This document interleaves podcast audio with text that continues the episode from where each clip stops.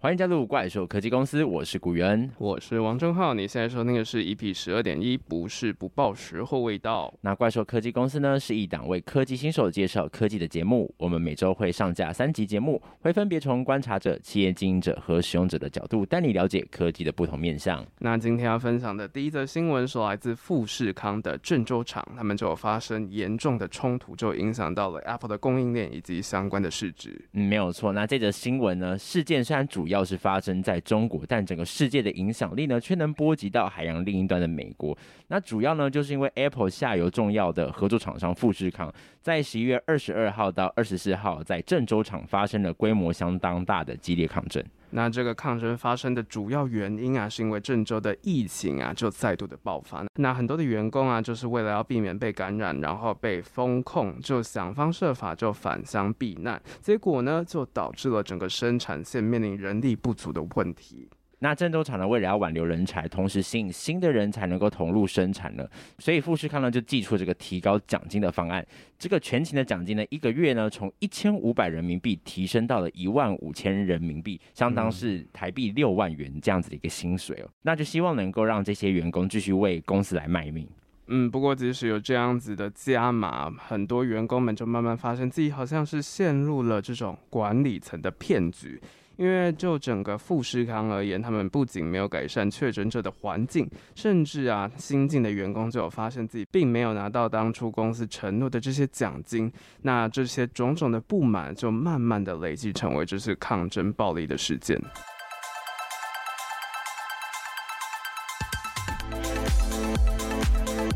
嗯，那首先我们就来关注一下这一则新闻的科技新闻点。首先，先来谈一下说，诶，这一次的事件厂商这个富士康跟 Apple 之间到底有怎么样的一个关联性？嗯，那有关于富士康比较深入的历史介绍以及相关的企业文化，我们其实就会等到 EP 十三点二的时候再来详细的介绍。那我们就先来补充一下相关的背景资讯，就是富士康啊，它其实就是鸿海科技集团在中国大陆注册的商标。那这间公司专注的业务。呢是在于整体的电子产品的代工服务。嗯，不过为什么富士康的郑州厂的暴动会对于这个 Apple 有非常大的影响呢？原因就在于说，富士康是苹果最大的这个 iPhone 的代工厂商。那根据这个市场研究调查公司富邦研究的一个分析师就表示，全球差不多有七成的 iPhone 是由富士康生产的。那这部分的收入呢，其实也占这个富士康的收入的四十五 percent，也就代表说，其实这两家公司基本上是相互依存的一个关系啦。嗯，就是在这一块的供应链是非常的重要的。那郑州厂更是富士康最大的 iPhone 代工厂，所以当员工纷纷出走啊，手机组装的生产链上人力短缺的问题，就会导致整体的效率骤降，就会影响到整体的供应链就没有办法准时交货了。那尤其郑州的富士康啊，它是唯一生产包括 iPhone 十四 Pro 这些高级手机的一个厂区。那现在其实 iPhone 十四自从推出来之后，它其实卖的。是没有 iPhone 十四 Pro 来的好的，也就让整个产品线就被砍了，专注去生产 iPhone 十四 Pro。所以在这一块，因为几乎生产主力都变成 Pro 呢，那这个郑州的一个抗争事件影响就更加的严重了。嗯，没有错。那确实从疫情爆发到现在，Apple 真的是大受打击。那这个 Apple 官方也发表声明说。表示这个富士康郑州工厂目前的这个产能是大幅降低，也就导致这个 iPhone 十四 Pro 跟十四 Pro Max 的出货量将会低于这个预期。嗯，像是很多美国的消费者想要趁黑色星期五购物节的时候去买最新的高阶款 iPhone，却扑了空。那这个事情啊，其实也导致 Apple 的股价在十一月二十七号收盘的时候下跌了两趴。那这个美国券商韦德布希的分析师艾弗斯在他的报告中就写到说，我们相信许多苹果的商店都出现这个 iPhone 十四 Pro 机型和颜色一个缺货，或者是在进入这个典型十二月假期旺季前的库存呢，其实是比正常的水准低了大概二十五 percent 到三十五 percent。那这个其实对这个古博迪诺，也就是 Apple 总部所在地呢来说，不是一个好的兆头啦。所以 Apple 它其实是非常重视这是郑州厂的暴动的，他就派一组团队到厂区坐镇，然后继续审查富士康郑州厂的情况，就和富士康是密切合作的，就确保这些员工的担忧可以被解决，那这样他们才可以回来上班。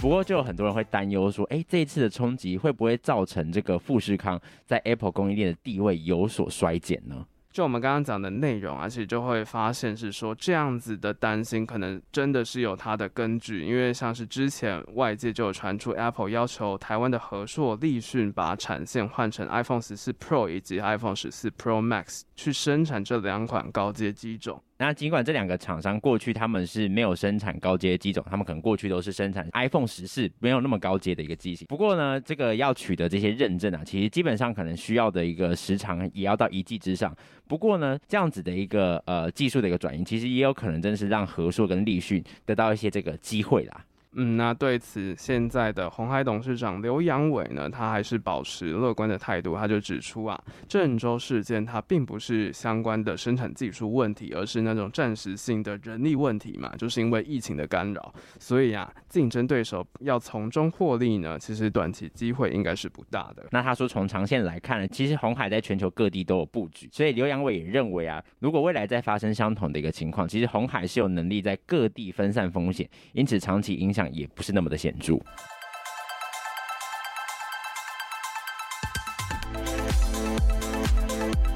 嗯，那媒体其实有问到，就是说苹果是不是有可能在这次的事件之后，就把它的生产基地、它的生产重地移到其他的国家呢？那刘扬伟他就有说，这种因为地缘政治产生的重新配置当然是有可能的，不过因为疫情造成厂区重新配置的几率是比较低的，那他的整个语气就稍微是比较保留了一点。嗯，不过刘扬伟有强调说，我们从这次的事件中。跟客户都学到了，除了这个分散风险，另一个是面对疫情的相关准备工作，我们未来也会做得更好。那其实也呼应我们过去在谈到这个卡靠资料中心失火的一个问题。其实大型科技企业在面对这种偶发性的事件的处理能力，真的是慢慢要被重视起来了。没有错。那接着呢，我们就来深入来讨论这次的事件。其实，在整个冲突过后啊，郑州政府它就立刻宣布，从十一月二十五号到二十九号，就有在郑州的主城区进行流动性的管理。那每天就会会进行所谓的核酸检测，那希望可以用五天的时间把郑州的疫情可以扑灭掉。嗯，没有错。那其实有些人是说这个封控有可能是为了要让冲突不要再发生，那也有人说当然就是因为希望能够疫情快速的恢复正常，然后让这个富士康能够赶快的运转起来。不过这个冲突是怎么结束的？有很多人就说，其实冲突既然是始于钱不够，那就用钱来解决。其实根据这个大陆的财联社的记者，他们从这个很多位的富士康郑州厂的招募人人员那边获得的讯息是说，郑州富士康对于选择离职返乡的这些新进的员工，他们是给予了一万元人民币的费用。那这个费用呢，是包含薪资啊、隔离费、误工费、车费等各类的一个补贴。那这一走呢，其实大约走了约两万位的员工。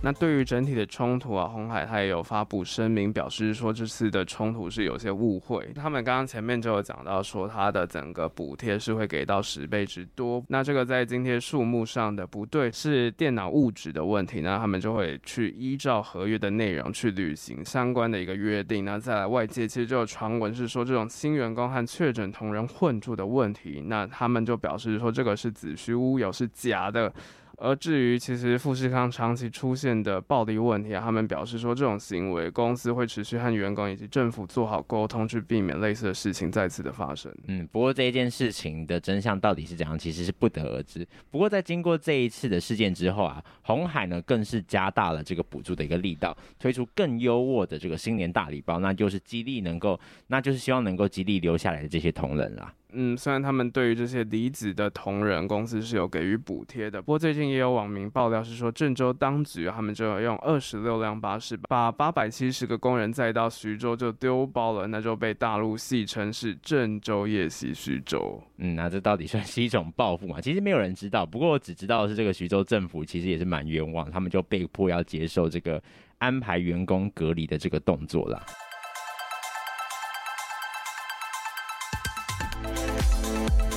了。那再来，其实我们也可以从整个富士康对于郑州的重要性来看这次事件，因为最近中国其实有流传一句话是说富士康稳，河南就稳了。那其实也表示是说富士康它对于地方经济发展的贡献度是很重要的。那在二零二零年，富士康郑州厂已经是这个全中国最大的一个出口贸易公司，全年出口总额已经达到了三百一十六亿美元，那相当于台币的九千七百七十三亿元。那其实也贡献了郑州进出口总额的八成。也是河南省进出口总额的六成。嗯，所以在整体的经济贡献真的是非常的重要，所以非常多当地的人就有呼吁是说，千万别让富士康跑了。而且其实，在富士康在河南设厂之前呢，它虽然作为大陆的第一人口大省，不过它的外流情形是相当严重的。嗯，原因就是因为在当地的工作机会其实是不够的。那自从这个富士康来到河南郑州，他们巨大的厂房呢，在淡季就可以提供十万个职缺，旺季甚至可以来到三十多万人。那再加上上下游的一个配套企业呢，更是可以超过百万人，还有加上这个厂区附近开的餐厅啊、旅馆啊，或者是十一型娱乐的这些店家，基本上啊，整个郑州都快要靠富士康来吃饭了。嗯，所以这次的事件呢，就为了帮整个富士康因为暴动而临时爆量的职缺啊，河南省政府他们也使尽了他们的力量，甚至把这些招工的任务分配给河南省的各地级市政府，那任务逐级下放，平均每个乡镇都必须招募三十到五十名工人去富士康工作，就是为了要保住富士康的郑州厂。不过，或许也就是因为这个太快速的招工，那政府与企业间或者是与劳工之间并没有做好一个妥善的沟通。那关于整个奖励的机制，政府跟企业就不太同调，所以也导致这个劳工产生了一些误会，也就引发了后续的这些冲突的一个事件。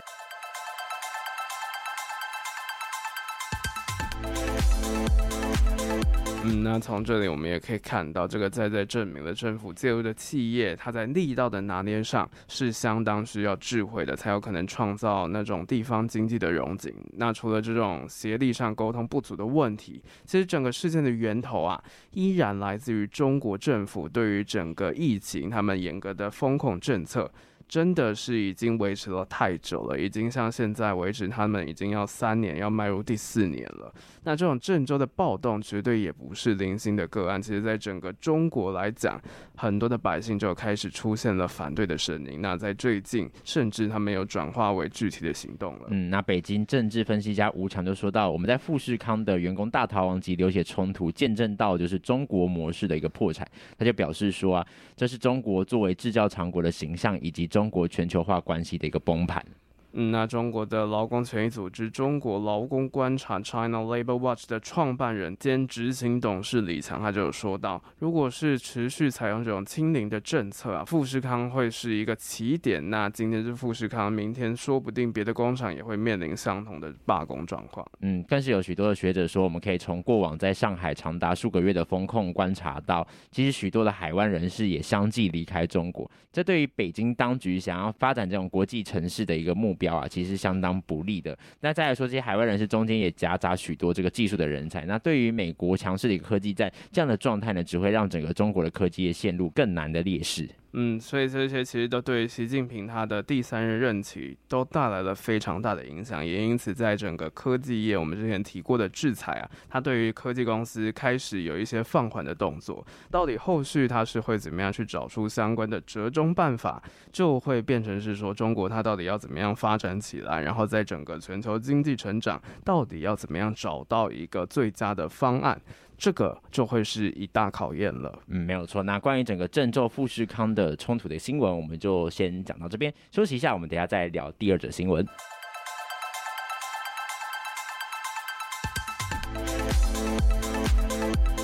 欢迎回到怪兽科技公司。接着我们要来谈到的是一个有趣的新闻，是有关于这次世足赛他们的一些特殊的科技应用。嗯，没有错。那这个四年一度的二零二二年国际足球总会世界杯于十月二十号到十月十九号在卡达举行。那开幕战呢，由地主国卡达对战厄瓜多，在短短三分钟内，这次大会首次导入越位半自动化判定系统随即发动。那就透过这个影像辅助裁判 VAR 呢，就已经没收第一颗进球了。嗯，就是在整个开赛的两分三十八秒的时候啊，厄瓜多的主将 Enner Valencia 他就一马当先冲破球门。那这个原本大家就以为是说是二零二二年这次的赛事的第一分，不过却传来判定越位的消息，那这个得分呢就遭到取消了。那得分转播画面上几乎无法目视判断的越位呢，在越位判断系统中显示，接受长传的选手的脚稍稍的突出在越位线之前。随后，这个小组赛中的阿根廷和德国也频繁的被吹越位的背后，其实呢，就是这一次世界杯新采用的这个 SAOT 的技术，就引发了热烈的一个讨论。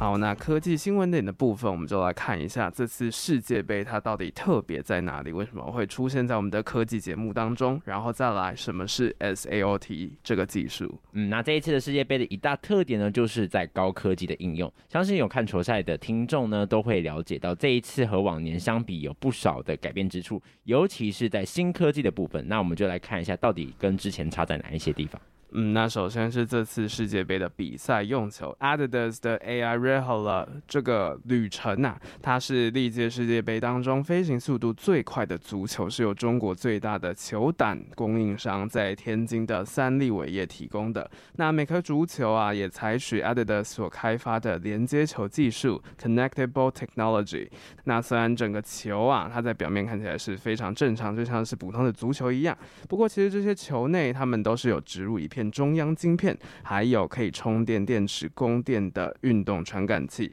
那就可以透过这两个东西，可以用每秒五百次的速度啊，去记录足球运动的相关数据。也就是说，旅程这颗球它每秒可以传送五百次自己的位置资料，并且把它们发送给 FIFA 的 VAR 当中。那 VAR 就是我们刚刚提到的影像辅助裁判 （Video Assistant Referee）。这个呢，就是这一届世界杯首次运用到的半自动越位技术，也就是刚才提到的这个 SAOT（Semi-Automated Offside Technology）。那这个技术呢，除了利用球内的一个运动传感器之外呢，还有在这个球场屋顶下安装了十二个专用的追踪镜头，追踪场上的足球和每一名球员身上的二十九个点位。那每一秒它就可以记录五十次，AI 会对位置资料进行这个处理分析。那透过使用机器学习技术来追究球以及球员身上的二十九个数据点，就精准的算出他们在场地内的一个准确的位置。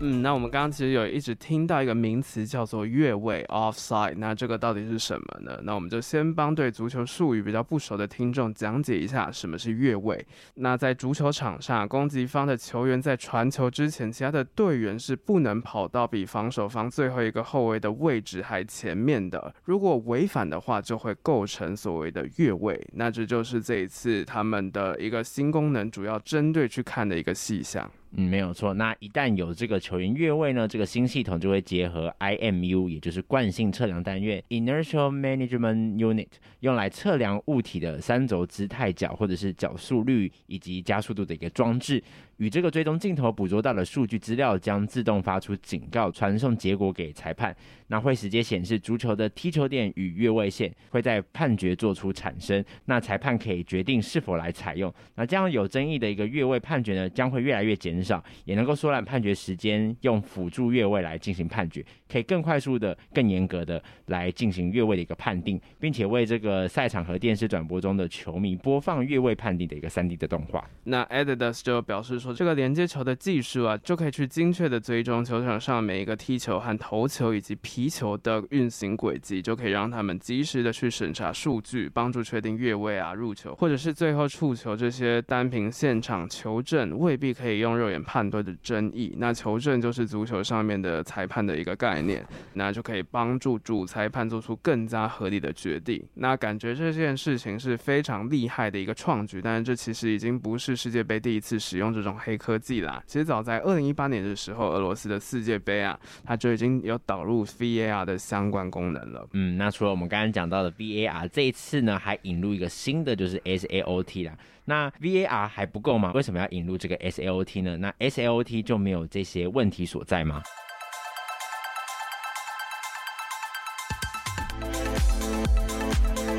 嗯，那刚刚我们讲了蛮多的东西，其实用一句话来概括，其实就是这项辅助 VAR 的技术啊，目的是在确保卡达世界杯的越位判罚是可以更快、更准确的。不过这项技术啊，它并没有所谓的缺陷的，它其实在后期的判断还是造成了一些问题。那到底是有什么样的问题呢？嗯，那因为有球员就指出说，因为系统真是过于精准了，所以有时候进攻球员只是半只脚或者是一小部分的肩头越过这个敌对球员，都会被视作是越位，所以就是有点判得太过精准了啦。嗯，不过这个精准啊，算是一个相当难去做到，而且难去判断的一个标准。因为根据足球规则手册的第十一章，如果球员的头啊，或者是身体或脚的任何部分在对方的半场不包含中线的地方，再加上头啊、身体或者是脚的任何部分比球和对方倒数第二名的队员更接近于对方的球门线的话。那名球员就是越位了。那从刚刚的一个叙述上面来讲，虽然听起来算是一个很复杂的概念，但实际的定义来讲呢，算是一个有模糊地带的问题。因为这项规则它有一些前提条件，像是有一派是主张说，球员只有在对方半场内才算是越位。那如果对方是故意呀、那最后触球的话就不算是越位了。不过这个故意到底要怎么样去衡量呢，也是一个很大的问题。像是本赛季规则的制定机构国际足球联合理事会呢，他们就被迫澄清说故意的这个含义，而且解释用了四百字。嗯，真的就是非常难去解释的一个概念。所以对于员工来讲，这么难的一个概念，就可以看得出来，越位它的判定是相当复杂的。那早期的 VAR 是透过人工的方式去重放影片的片段，在远端对于事件做出评估。不过，影片的片段来讲呢，它通常它是没有办法去捕捉到这些踢球的准确时刻，而且越位线的定义啊，也是人工去确定的，所以这种进球或者是没有进球，就很容易有不公平判决的可能。那当然还有一点就是。要做到非常精准的判决，然后要让整个的裁判是比较公正的，就非常的需要时间去讨论，他们就必须要花很多的时间去定义，就是说怎么样才是越位的情形。所以啊，如果球员疯狂的越位的话，那这个球赛真的是非常的耗时，那这个也是整个世界杯的一大通病。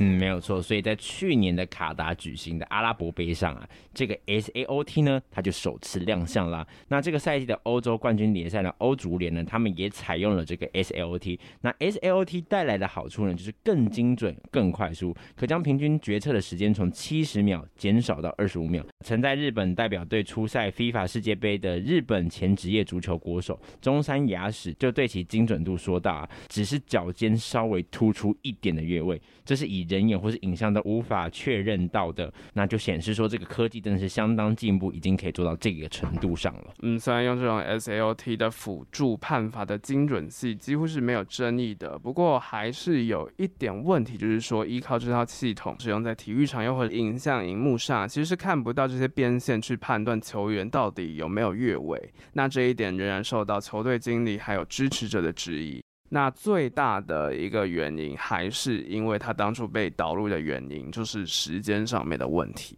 嗯，那像是之前阿拉伯杯又或者是欧联赛啊，美国的这个有线电视联播网体育台 ESPN 的记者戴尔·詹森找出的例子，就发现说，即使使用 VAR 在判罚有越位可能进球时，延误的时间往往也要超过一分钟，有时候甚至超过了两分钟。那英格兰的哈里凯恩在对阵里斯本竞技队时，就曾经踢进了这个制胜球，但是后来被取消了。那当时裁判光是针对越位规则一项分条款。就解释了四分钟的时间。那利物浦对那不拉斯的比赛也被拖延了很长的一个时间。而在勒沃库森对阵布鲁日的比赛中，捷克的派屈科西克进球也被取消，就后续引发了蛮多的一个争议。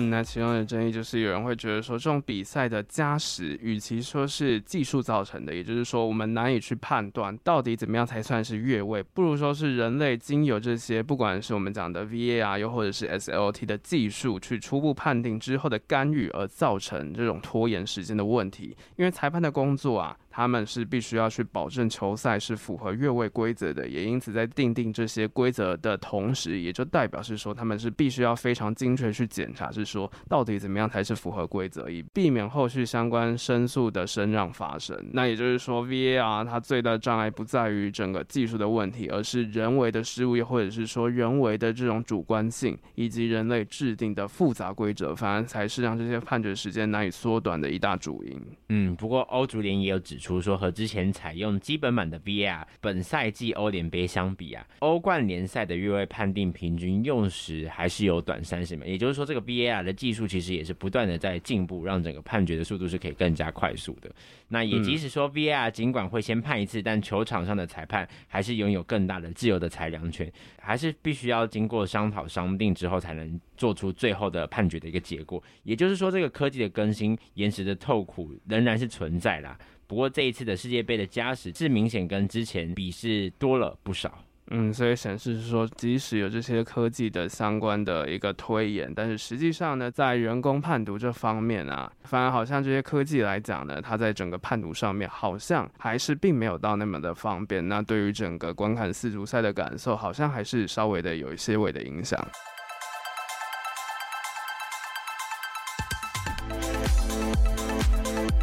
那最后我们就来深入来谈一下我们对于这一次的一个世足赛的观点啊。那这一次这个卡达为了这个筹办世足呢，其中还运用到这个别的科技相关引用。首先呢是导入这个智慧城市，那尤其是在这个国际大型比赛就很容易遇到这个大塞车的问题。那卡达就透过智慧城市的方式来解决赛期间城市的交通问题。嗯，他们就为了要确保当地的民众和球迷以及各国的选手这些人在参加赛事的同时，可以拥有最顺畅的一个体验呐、根据他们卡达当地的一个论坛报的报道，他们就在场馆内导入了 Navbuddy 的导航解决方案。因为办这种世足嘛，这种大型的比赛，所以体育馆是非常人山人海的，就很容易迷路。所以透过这样子的导航呢，他们就可以协助旅客轻松找到座位的一个分区以及相关的地点。那此外呢，在赛事期间呢，卡达也推出了电动巴士车队，接受球迷往返体育场和杜哈其他地区，也透过智慧城市相关的解决方案，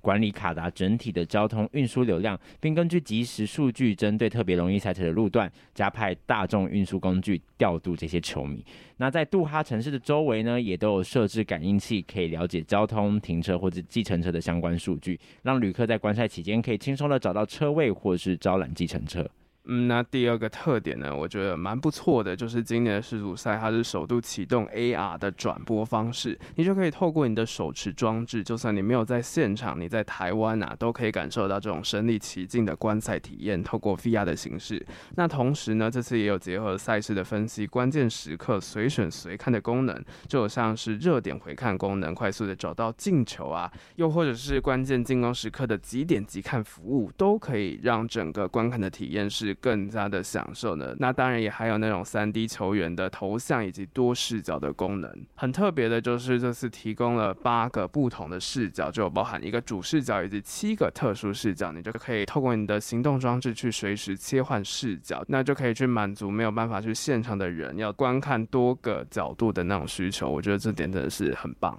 嗯，没有错。那还有你在看这个球赛，除了关注比赛即时的状况，还有一个可能是为了关注自己喜爱的球星嘛。那也因为这一届加入这个大量镜头和传感器呢，透过这个 FIFA Player App 就能够全程监控球员在比赛时间上的表现。然后在比赛结束后呢，不久以后提供具体的一个分析，例如跑动的距离啊、平均的时速等等的。那这些数据呢，都与实际比赛画面是同步的。还有这个 iPhone 14 Pro 啊，也导入这个 Dynamic Island 的这个动态岛，也能够随时监控数据。嗯，透过这样子的方式，其实你现在在看球赛，你都可以透过手机相关的功能，都可以很精确的去掌握到说现在的比赛状况是什么。所以这个也是科技非常进步，然后也是一个非常实用的地方。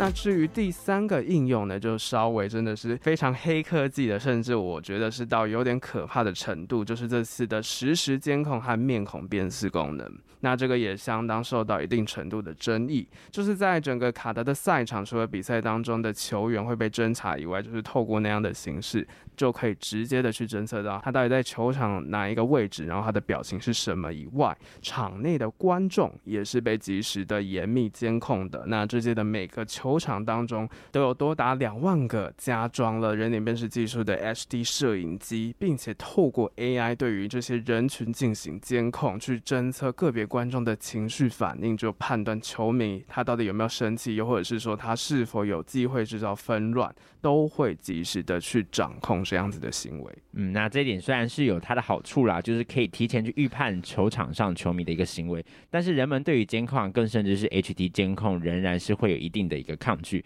那因为这个对于个人而言，似乎就是有侵犯到了隐私权的部分。在正当性和必要性部分，其实是有待商榷啦。不过换一个角度来看，去现场看球赛有一部分是为了被拍嘛，但是还是有一部分的人为了享受现场气氛，不想入镜的嘛。尤其又是挂这种即时监控的这种名义，就就很多人就更抗拒一点。嗯，那非法和卡达的主办方他就有表示说，这些记录下来的资料，它只会保存最多一百二十天而已。然后他们是相信这种严密监视人群的流动以及潜在危机的管理，反而才是相较于个人隐私权来讲更加优先，必须要考量的一个点。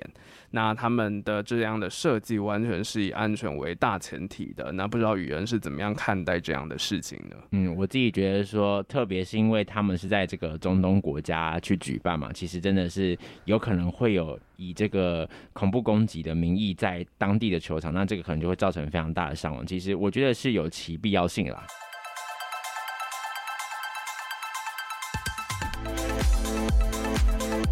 嗯，没有错。那最后呢，我们还可以再看到几个点，就是其实我们可以从我们刚刚讲的整个新闻内容就可以了解到，是说 Adidas 它也一定程度上，就是我们平常的认知来讲，Adidas 就是名牌的一个球鞋的生产公司嘛，它其实。到目前为止呢，它也不只是这种老牌的鞋厂而已，它这几年来都有致力于各种科技领域的发展。那为的呢，就是可以更加贴近消费者，那就利用原本在制造球鞋领域的优势，创造出来的那种综合，像是独特感啊、舒适感，又或者是体验感这种他们既有的特性，再把这些科技应用应用到品牌行销当中，去优化用户的体验，进而创造话题，并且透过这样子的差异化为自己加值，就不同于。一般的那种球鞋厂商发挥了更多的奏效。嗯，那而在这一次卡达的世界杯赛中啊，又引用多项先进的技术与 AI，也对这个新兴科技是有所帮助的。那卡达世界杯的筹委会的秘书长塔瓦迪呢，就表示说，世界杯就像这个催化剂，能够加速卡达推动各项的一个改革。